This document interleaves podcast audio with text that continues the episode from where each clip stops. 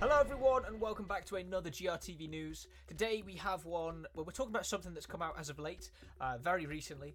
One of the biggest sort of things that's come out of the year so far, that is The Last of Us TV series. Now, this show coming from HBO, or being created by HBO Productions, is one of the most anticipated sort of video game adaptations in a long time, because The Last of Us is such a massive franchise as it is, such a well-loved and acclaimed franchise.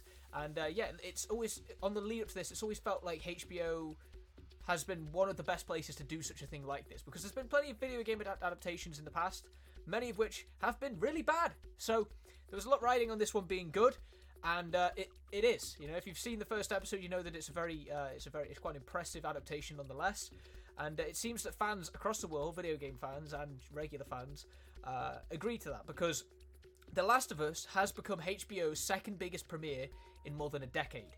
And the only thing that it lost out to, was House of the Dragon. So, without further ado, let's dive into the news piece. The Last of Us is HBO's second biggest premiere in more than a decade. Only House of the Dragon had a more popular first episode. HBO and PlayStation Productions haven't exactly been shy about promoting their Last of Us series the last few weeks.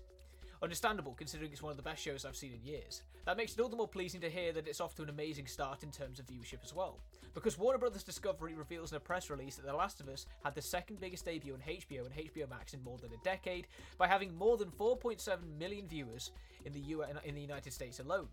Very impressive, even if it's less than half of what Game of Thrones spin-off House of the Dragon broke records with last year. The last premiere that did better besides that was Boardwalk Empire with 4.8 million back in 2010, but that was obviously before the streaming platform was included. This means that The Last of Us beat the likes of Game of Thrones, Westworld, Succession, and even Craig Mazin's, who's also co-lead on the show, Chernobyl, so my hopes for a second season are still very much alive. Have you watched the first episode yet? What do you think so far? So yeah, The Last of Us is doing incredibly well. There's plenty of episodes left, but the first episode has been so popular, it's been received so well, that it's putting, you know, it's basically all but confirming that season 2 is probably going to be on its way at some point, because when a show of this caliber is this big, it usually means that people are really eyeing up ways to continue it down the line. But regardless, yeah, it's only just come out. The first episode's here. There's plenty more of Joel and Ellie's adventure to explore and to experience. So you know, if you haven't started watching the show, it's a good time to start. Or alternatively, maybe you want to wait for it all to come out and then watch it in one big binge, whichever way you want to do it. But regardless, if you're interested in seeing our opinions on the full series, not just the first episode but the full show, you can find our review on your local Game Rant region, so be sure to check that out.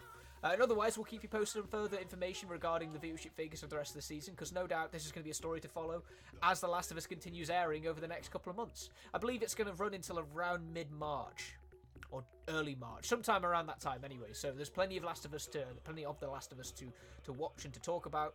So yeah, just keep posted on further information. Until then though, thank you for watching today's episode of GRTV News. We'll be back tomorrow with another one, so be sure to join us for that when it does land. Until then though, thank you all for watching, and we'll see you all on the next one. Take care everyone.